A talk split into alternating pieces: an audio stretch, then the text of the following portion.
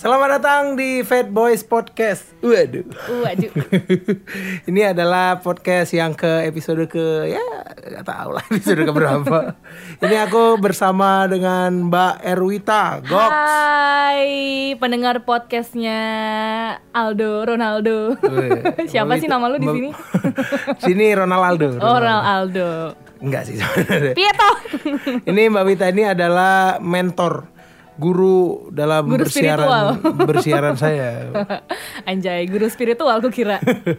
Dan Mbak Wita ini kan kalau keperhatikan tadi Mbak eh, di instastorynya Mbak Wita, Mbak Wita ini juga Hmm. Yes. terlihat sangat resah Aha. dengan kasus pemerkosaan di UGM. Yes. Yang yang yang yang bikin heboh tadi triggernya itu adalah Heeh. Balairung Press yang ngeluarin artik artikel ya jadinya. Iya, artikel, artikel, Liputan utama gitu dah. Ha, katanya. judulnya Nalar Pincang UGM, UGM. terhadap kasus pemerkosaan. Kenapa Yes. Mbak Mbak Mbak Wita begitu resah dengan itu?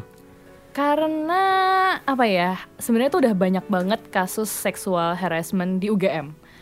Eh, let's say yang udah pernah ke blow up media, yang dosen sama mahasiswa di fakultasku, mantan fakultasku karena aku alumni udahan ya di UGM, di mantan fakultasku di jurusan sebelah karena aku anak komunikasi kan, jadi aku ngomong jurusan sebelah Hmm. itu dan mereka juga uh, cukup gimana ya penanganannya tuh bisa dibilang kalau udah mereka baru bisa baru, baru bertindak ketika kita udah bener-bener mendesak gitu loh ketika mahasiswa udah mulai mendesak memviralkan mereka baru ambil tindakan gitu Oh, ini ini ini kan Mbak Wita kan berarti hitungannya udah udah lama nih di UGM ya, udah udah udah sesepuh lah.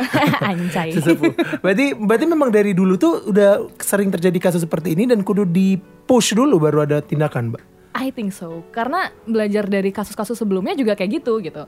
Dan sebelumnya juga ada. Kalau ini korban yang ini ada satu orang yang sempat rame banget juga di fakultasku lagi. Kenapa sih fakultasku mulu ya? Itu tapi dia pelaku. Oh gitu. jadi waktu itu eh, kebetulan aku kenal orang ini. I won't say his name Eh, dia itu orangnya emang sangat-sangat aktif di mana pun kegiatan kampus, kegiatan bahkan dia sering banget exchange ke luar negeri, seminar-seminar international workshop, dan dia concern di perlindungan anak dan perempuan. Tapi sayangnya dia ka- eh, kayak semacam tersandung kasus sodomi gitu. Dan Oh. at very first time ketika hakim, ketika persidangan, ketika hukum itu belum menjatuhkan semacam kayak ketok palu bahwa iya lu salah, ada evidence-nya bahwa lu bener-bener salah, kamu akan saya hukum seperti ini gitu. Aku pribadi nggak nggak nggak berani nggak berani ngejudge sih. Maksudnya aku juga nggak setuju kalau dia melakukan itu. Aku juga aku juga nggak suka sama orang seksual harassment. Ya siapa sih yang suka gitu loh? Betul, betul, Ya nggak sih? Nggak nggak ada orang yang suka gitu loh. Siapa sih yang suka dilecehkan dan siapa sih yang mau ngebelain peleceh gitu loh? Iya, benar, Pelaku benar. ya siapa gitu. Tapi aku pribadi nggak mau ngejudge karena aku takut persekusi sebenarnya. Hmm, ya tapi itu sebenarnya mungkin dari pribadinya Mbak Wita nggak suka, tapi kan nggak bisa dipungkiri juga di tempat kita ini meskipun belum ada ketuk palu, namanya hukuman moral itu udah Yes. selalu berjalan dong. Iya iya iya. Gimana ya istilahnya tanpa kita menghujat dia, ngata-ngatain dia, itu pun eh, kita udah memandang dia tidak lagi sama. Iya benar setuju. Paham maksudku kan? Setuju, setuju, Iya nggak sih kayak kita tuh kita pasti ada akan ada sesuatu di dalam diri kita yang bikin kita ngelihat dia tuh udah beda gitu, udah nggak kayak dulu lagi. Even though dia tuh ternyata bener terbukti ataupun enggak terbukti, pasti kita akan ada sesuatu yang berbeda di kita gitu loh dalam memandang Hmm, dia. Itu menurutku setuju. udah cukup menjadi hukuman moral dan sosial sih buat dia. Cuman kalau menurutku tambah ngehujat lagi, nge-hate lagi, ngata-ngatain mati aja lu, mati aja lu. Gimana kalau dia stres, depresi terus bunuh diri? Bukankah kita termasuk jadi orang yang jahat? Kita termasuk jadi pembunuh dia. Iya juga sih. Balik ke problem mental illness yang itu juga digembar-gemborkan oleh banyak orang. Jadi menurutku gimana ya kasus seksual harassment dan mental illness sih deket banget sih mereka kaitannya.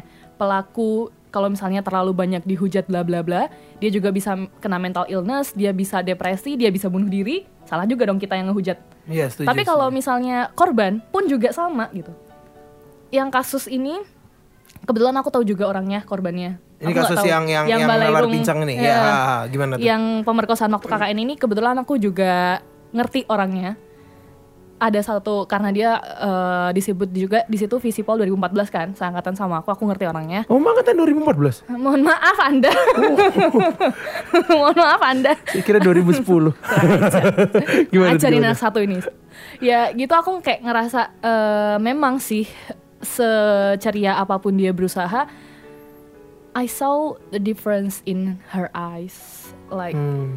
itu juga itu juga aku tahu dia pasti trauma sangat berat.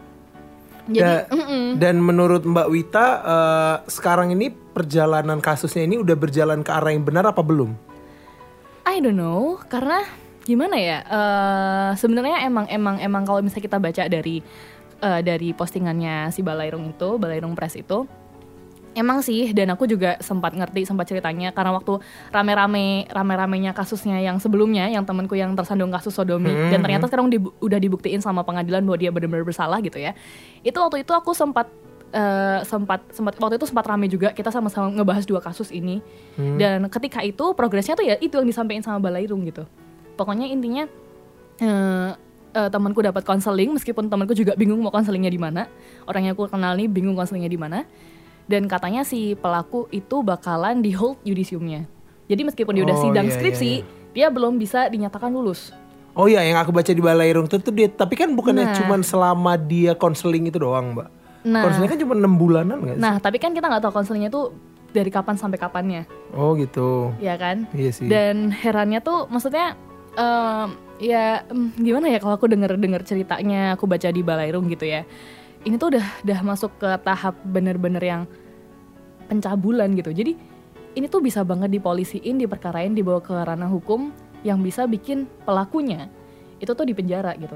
Tapi kenapa kenapa eh, kampus ini sistemnya tuh kayak terkesan nggak jelas terkesan eh, victim blaming gitu. Jadi kesannya tuh kayak ya nggak sih kayak Hmm, biar biar biar bersih. Nah ini ini ini alasan aku mau ngajak Mbak Wita nih buat podcast nih Mbak. Jadi kan aku Hmm. kemarin bikin sendiri nih podcast. Nah, aku juga menyalahkan UGM menyalahkan UGM tapi wah aku kan masih kuliah di UGM. Kalau di Takut ya, takut ya. Kalau Mbak Wita udah aman nih ngomong. Jadi UGM nih ngomong Mbak Wita loh bukan kurang bukan ajar bukan saya. kurang ajar anda mau makakkan Tapi kan Maka, sobat. di di Hmm. apa namanya di netizen tuh udah banyak banget tuh. Para para Yeah. orang sih rata-rata wah ini mah DO aja nih DO aja nih DO aja. Hmm. kalau menurut Mbak Wita apakah DO tuh hukuman yang tepat buat buat pelakunya ini? Eh, sebenarnya kan seingatku ya kalau nggak salah empat tahun waktu waktu aku masih PPSMB kayaknya tuh ada nggak sih kita tuh dapet kamu kan juga anak UGM nih dok. Kamu kan kamu inget juga nggak kalau kita tuh pernah tahu ada buklet semacam buklet yang isinya tuh aturan-aturan mahasiswa tuh jangan-jangan kamu lupa. Kayak kalau ngelakuin pelanggaran yang eh, ringan hukumannya apa sedang apa berat apa dan ada kategorinya Oh iya iya iya ringan ada, tuh ada. apa aja yang kalau Iya, misalnya ada. kamu gini-gini masuk yang ringan gini-gini masuk yang sedang gini-gini masuk yang berat gitu Bener ada ada. ya ada, nggak ada. mereka kan udah bikin aturan sendiri kenapa itu tidak ditegakkan karena setauku ya kayaknya tuh kalau nggak salah berbuat yang maksudnya eh, melecehkan seksual kayak gitu tuh kalau nggak salah hukumannya tuh bisa dikeluarin kalau aku nggak salah inget loh ya Hmm. itu kayaknya Dan dan yang aku sebenarnya itu juga salah satu hal yang aku selin sih. Apalagi kalau baca di di Balairung tuh kan.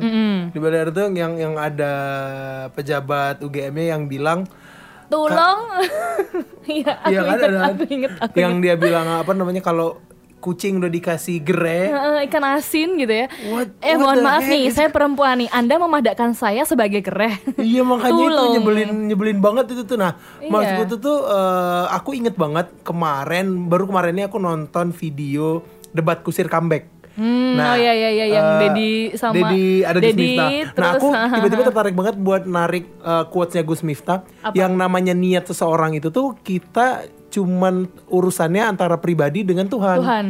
Jadi ya maksudku tuh UGM tuh bener-bener nggak ada nggak ada ranahnya buat bilang kamu bisa aja mau juga karena UGM nggak akan tahu itu gitu. Bener loh. bener bener bener. Dia cuma bener. bisa nilai luarnya dan luarnya itu udah jelas adalah kasus pemerkosaan ini dan itu yang harusnya di diusut tuntas menurutku. Bener bener bener. Aku juga setuju sih kayak gimana ya? eh, menurutku dari awal dari beberapa kasus eh, yang yang eh, aku nggak tahu sih aku bisa bilang kayak gini apa enggak. Tapi menurutku ada sebuah sistem di mantan kampusku tercinta ini yang nggak se nggak nggak responsif gitu menghadapi krisis permasalahan gitu loh kayak gimana ya maksudnya harus nunggu viral dulu baru mereka bikin statement. Hmm. Terus inget nggak yang waktu 2 Mei demo itu kan juga harus kita rame dulu baru mereka bikin statement pakai radio deket-deket kampus. Oh iya iya tahu tahu tahu tahu tahu. Kenapa harus lo kayak gitu gitu loh? Kenapa harus viral dulu? Kenapa harus ini dulu? Baru mereka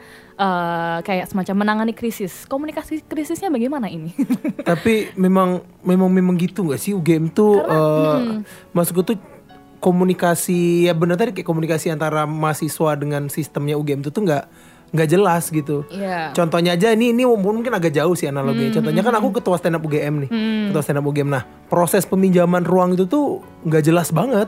Mau mau Iya. m- dari mau sepele ke mana. dari hal Ah, sepele, sesepele itu. dari hal se- sesepele mau minjem tempat aja ribet kita suka dilempar-lempar sini sana situ Iya benar. Lah aku pernah sehari bolak-balik kampus rektorat kampus rektorat cuman buat ngurusin satu hal kecil. Peminjaman ruang. Bukan penelitian. Waduh. Padahal penelitian tuh buat siapa juga sih kalau kalau ini kalau hasilnya bagus buat UGM juga kan, nama UGM juga kan. Benar, benar. Itu pun aku harus bolak-baliknya tuh kayak kampus rektorat, kampus rektorat gitu loh.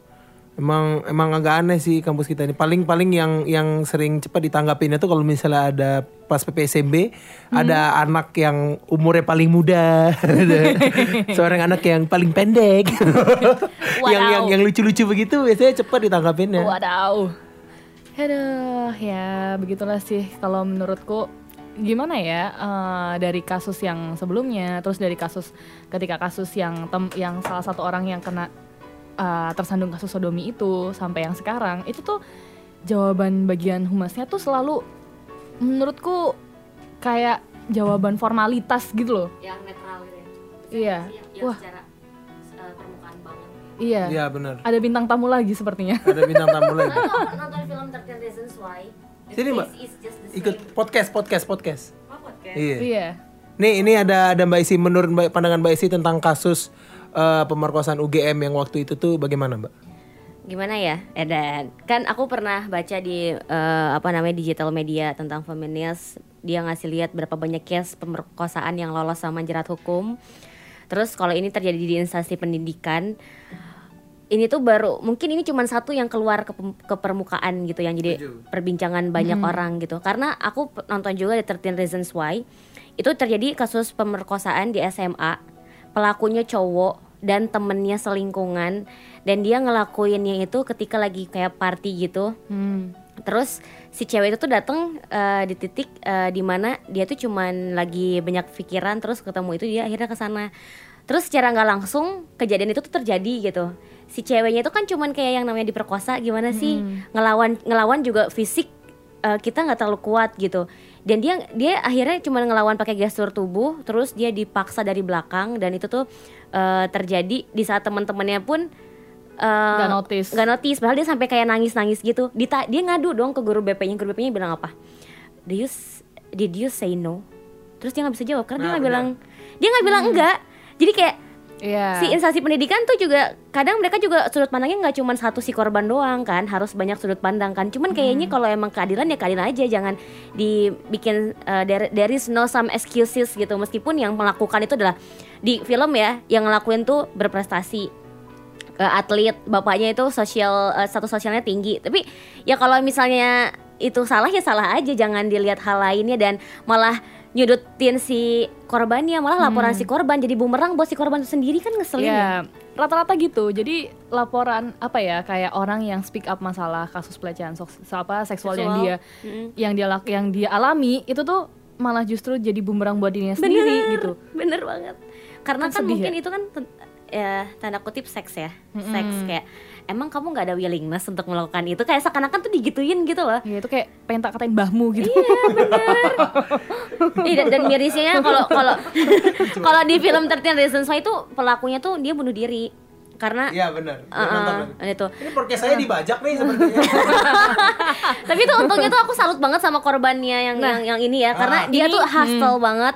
Aku tuh seakan-akan kayak pengen pengen ngasih dukungan aja gitu loh. Kayak yang you, you can do it. Dan yang kayak kamu uh, istilahnya kayak uh, stay for uh, yourself dan speak up terus. Kayak yang tetap kayak istilahnya uh, kayak pengen ngasih dukungan yang bener-bener langsung ke orangnya gitu loh. Karena aku tahu itu posisi yang sangat sulit banget dan aku nggak tahu traumatik apa yang udah dia lewatin dan dia tuh udah healing sampai dia tuh berani berjuang gitu Iya, dan itu mirip banget sama ada juga webtoon yang lagi aku baca yang sebenarnya dia lagi ongoing, udah ongoing dari beberapa Search tahun yang kita lalu. tuh fantasi.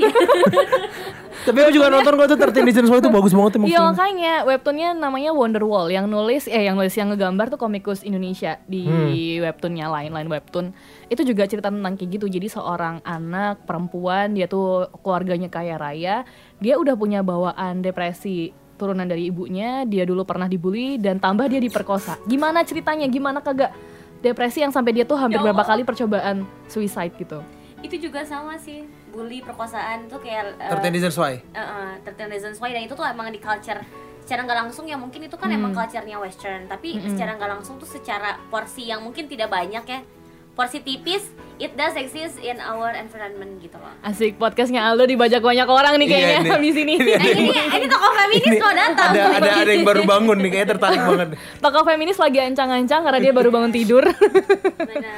Tapi ya eh, dari 13 Reasons Why itu sendiri juga belajar kayak memang ini nih nggak cuma terjadi di satu titik sih menurut Iya. gue. nggak nggak Banyak- cuma di UGM. banyak. Eh, aku sebagai orang yang sering mengamati, waduh, Nah. memang kayaknya tuh Pengamat sosial. eh, sering dipojokkan begitu kaum kaum kalian, Waduh, kaum kalian. Hawa Ya, hawa. ah, kaum Dan hawa apalagi kan emang namanya boys talk tuh pasti tentang cewek yang secara physically ya nggak sih? Just- Tapi just asal boys talk, asal mereka ngomongnya nggak kedengeran nama si cewek. Iya. Kalau aku sih bodo amat ya. Nggak tahu ya kalau aku aku pribadi mungkin ya kan tapi kondisi mental dan uh, preference orang-orang tuh beda-beda. Tapi kalau aku pribadi, aku nggak bawa-bawa genderku sebagai perempuan. Aku pribadi, seorang Erwita pribadi kalau ada cowok ngomongin apa pun tentang aku, as long as aku nggak denger, ya bodo amat, terserah itu urusan kamu sama Tuhanmu. Kalau ka- kalau itu dosa, itu hitungan hitungannya dosamu sama Tuhanmu gitu. Tapi sekalinya aku denger, nah itu, itu itu kan baru. ya itu kan sebenarnya kayak gitu. Iya Sebenarnya otak cowok tuh ya apalagi sih sebenarnya secara dasar ya terserang. itu tuh udah kayak rahasia umum Terserang. ya gak sih? Itu rahasia umum dan as long as yang Oh cowok ini bisa menempatkan menempatkan diri. kedangkalannya itu dengan baik ya kan Ini ngomong-ngomong podcast saya Anda jadi- saya ini cowok loh. Makanya podcast kita bentar. sebutkan ya podcast Anda seperti lelaki diserang perempuan iya benar ya. ini saya jadi nggak punya harga dirinya begitu. eh jangan mention nama kita ntar kita disangka feminis garis keras lagi Enggak, aku udah terlanjur mention nama loh. oh tadi ya udah sampai nim nim belum nim kemarin Waduh, tapi tapi ya gitulah ya intinya intinya kalau di kasus ini jelas kita berempati sama Iya, korbannya, sangat-sangat berempati. jelas kita mendukung, jelas kita sama-sama nggak ada yang suka sama perilaku seksual harassment. But in another side, aku pribadi sebagai seorang Erwita kembali, aku nggak mau ngajakin siapa-siapa, tapi aku pribadi aku nggak mau menghujat berlebihan pelakunya, karena aku nggak mau jadi orang jahat lain yang mempersekusi dia, aku nggak mau jadi penyebab se- seseorang itu bunuh diri. Setuju dan kalau misalnya yang kita hujat adalah sistemnya, yang kita hujat adalah Kan sistem nggak mungkin bunuh diri kan ya? Iya benar. paling error itu itu tiba-tiba bagaimana? Bagaimana? Mbak? Apakah boleh kita hujat sistemnya? sebenarnya tuh kayak apa ya kalau aku tuh malah menanggapi ini tuh sebagai aku tuh nggak tahu sudut pandangku tuh jadi kayak oh si instansi ini pasti punya pertimbangan ya kan terus juga eh, si yang istilahnya kalau udah mau laporkan ke pihak yang ber- berwajib pun mereka pun nggak bisa langsung menindaki gitu. Mereka juga harus mewawancarai mem- mewawancarai berapa orang teman-teman KKN ya segala macam situasinya. Jadi kayak siapa yang bisa kita hujat tuh nggak ada cuman case nya adalah kenapa selama itu gitu loh. Kenapa Iya. selama itu? Dan ya gitulah maksudnya itu tadi aku juga sempat share cerita temanku yang kecelakaan waktu KKN dan dengan dalih yang sama untuk menjaga nama baik UGM temanku itu asuransinya klaimnya nggak cair dan berbagai macam hal lain yang nggak dia dapatkan hak-haknya dia cuman sampai sekarang tangannya dia cacat.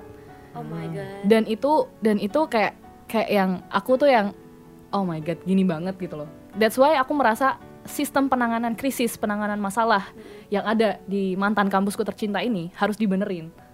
Itu sih yang menurutku itu sih yang menurutku. Maksudnya nggak cuman masalah seksual harassment aja. Semua ya birokrasinya ya Iya dari segi itu. Karena kita kan punya, maksudnya kita kan punya dari awal waktu masuk PPSMB tadi aku juga udah bilang kita punya yang namanya kode etik mahasiswa, kita punya peraturan.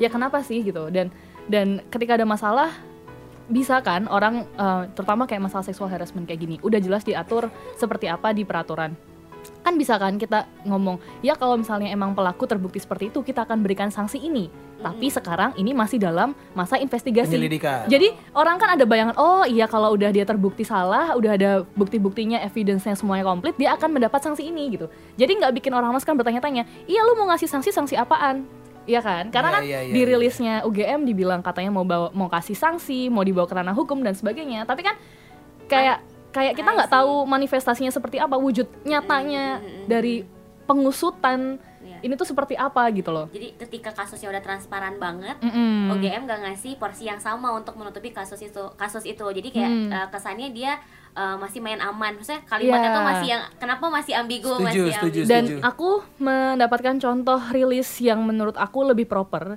dari fakultasku sendiri dari Visipol, di mana dia benar-benar merinci beberapa hal, beberapa apa ya, kan katanya mereka sempat bikin tim investigasi independen, termasuk apa usulan dari tim investigasi independennya tuh udah dirinci di situ gitu loh. Jadi secara press release pun maksudnya aku aku yang belajar nulis press release dan sebagainya aku merasa press release yang dibikin sama Visipol itu lebih clear dan lebih understandable lebih bisa diterima gitu dibandingin rilis yang dibikin sama UGM itu sih dan dan dan menurutku berarti kan intinya eh, dari dua yang ku dengar tadi kita Hmm. harus melakukan perubahan ya kan perubahan perubahan sistem itu sendiri nah Hmm. ini ada satu lagi yang menarik menurutku ke ketika ba balairung ini balairung press ini dengan dengan kasarannya dengan tulisan yang cukup menohok Hmm. ini kan tujuannya adalah agar adanya perubahan sistem Iya. Nah, tapi yang yang uniknya kalau kita baca di kolom komen artikel itu justru banyak mahasiswa-mahasiswa sendiri yang ikut menghujat artikel itu. Dengan dengan dengan dengan dali ini artikel eh, terlalu berpihak, terlalu berpihak, terlalu berpihak kayak kayak begitu. Dan dan aku pribadi nggak setuju sih karena berpihak itu kan kalau misalnya kita ada dua sisi nih, dua dua subjek yang berlawanan. Nah, masalahnya ini kan yang yang berpihak kita tuh kita kontra dengan sistem. Jadi menurutku ketimbang berpihak ini jatuhnya ke perlawanan sih. Iya, soalnya itu yang dilawan yang yang pembisuan kan. Iya, benar. sebenarnya gitu. Nggak be- nggak kan itu kan cuman sebenarnya instansinya yang dibawa itu kan bukan apa instansinya secara subjek instansi, wah gila UGM mahasiswanya banyak banget." enggak, tapi case-nya aja. Case dan di sini ada orang yang tidak diperdengarkan Benar. gitu loh. Jadi yang yang dilawan itu nggak ada yang mau- siapa yang pihak UGM, siapa yang pihak pelakunya. benar Bahkan UGM aja tuh sebenarnya tuh cuman sebagai wadah mereka ada gitu loh Benar, benar, benar. ya benar, kan benar. sebenarnya tuh nggak ada nggak ada titik berpihak ini malah untuk istilahnya ngambil keadilan atas eh, perlakuan seksual harassment itu sendiri. Terus sebagai instansi pendidikan gimana caranya menengahi dan membantu? Dan siap eh, apa ya hal apa yang sepatutnya dikasih kepada pelaku gitu loh dan kepada korban kayak gitu sih. Nah, ini Mbak Mbak Mbak Mbak Isti dan Mbak Wita ini kan adalah kasarannya press. Ya enggak sih sebenarnya mungkin. Wadaw. yang di komen-komen itu tuh mungkin buat orang kan beberapa ada yang bilang kode etik media gitu. Ah ya benar itu sih? bagaimana tuh menurut Bapak? Apakah boleh gak sih eh, sebu- se- sebuah media tuh mengeluarkan sebuah tulisan Em, yang semenohok itu? First thing first Mhm. di UGM ini FYI aja sih buat anak-anak yang non UGM pasti tahu ada dua namanya Balairung Press dan Bulak Sumur Pos. Bulak Sumur Pos eh, dia emang under kampus bisa dibilang. Jadi dia masih dia dia more share positive vibes-nya gitu. Iya. Sementara emang Balairung tuh terkenal paling kritis. Dia bisa dibilang paling independen. Aku aku ngomong gini itu pengamatan banyak orang kayak semacam rahasia umum aja sih Orang-orang gitu. Langsung ya, kan Eh, melakukan dari luar Iya. banget. Itu rahasia umum sih gitu. Jadi Aku anak UGM tapi nggak dia tahu. anak UGM abal-abal nih Ronaldo nih. Dia terakhir mencari punchline yang lain. anak komunikasi kan, makanya dia lebih ke semut. Tidak juga sih Mbak, saya juga karena seminggu ini kuliah juga baru sekali. Ya kan, Mungkin dia karena kan itu jurusannya sih. MIPA.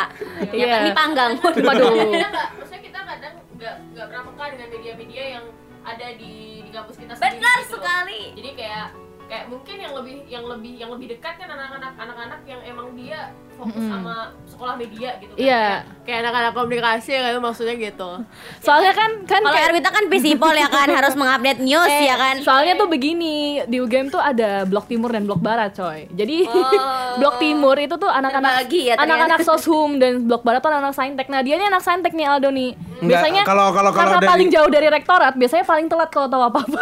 Kalau kalau aku sih blok barat blok timur tuh yang ku tahu nih mana kantin yang barat tuh yang enak biasanya, yang timur tuh kurang. Cuma itu yang aku tahu. ya. Bang? Aduh. Saya fokusnya lebih ke concern pada kantin Nah, sih. itu sih karena karena karena si Balairung ini tuh dia cenderung independen. Jadi dia bebas merasa lebih free untuk menggali cerita-cerita, mengkritisi kampus gitu-gitulah. Jadi menurutku ya emang perlu sih media, maksudnya media-media yang sekali-sekali juga mengkritisi kampus. Karena apa ya, sesuatu hal kalau sampai dikultuskan sampai dia tidak pernah dikritik itu tuh akan jadi bumerang buat diri dia sendiri. Jadi menurutku ini adalah momen di mana UGM tuh harus berbenah. Betul, setuju, Gitu setuju. sih. Berarti ada kata-kata penutup yang mungkin kata-kata keren quotes. Enggak, aku cuma pengen pengen pengen ini aja ngomong.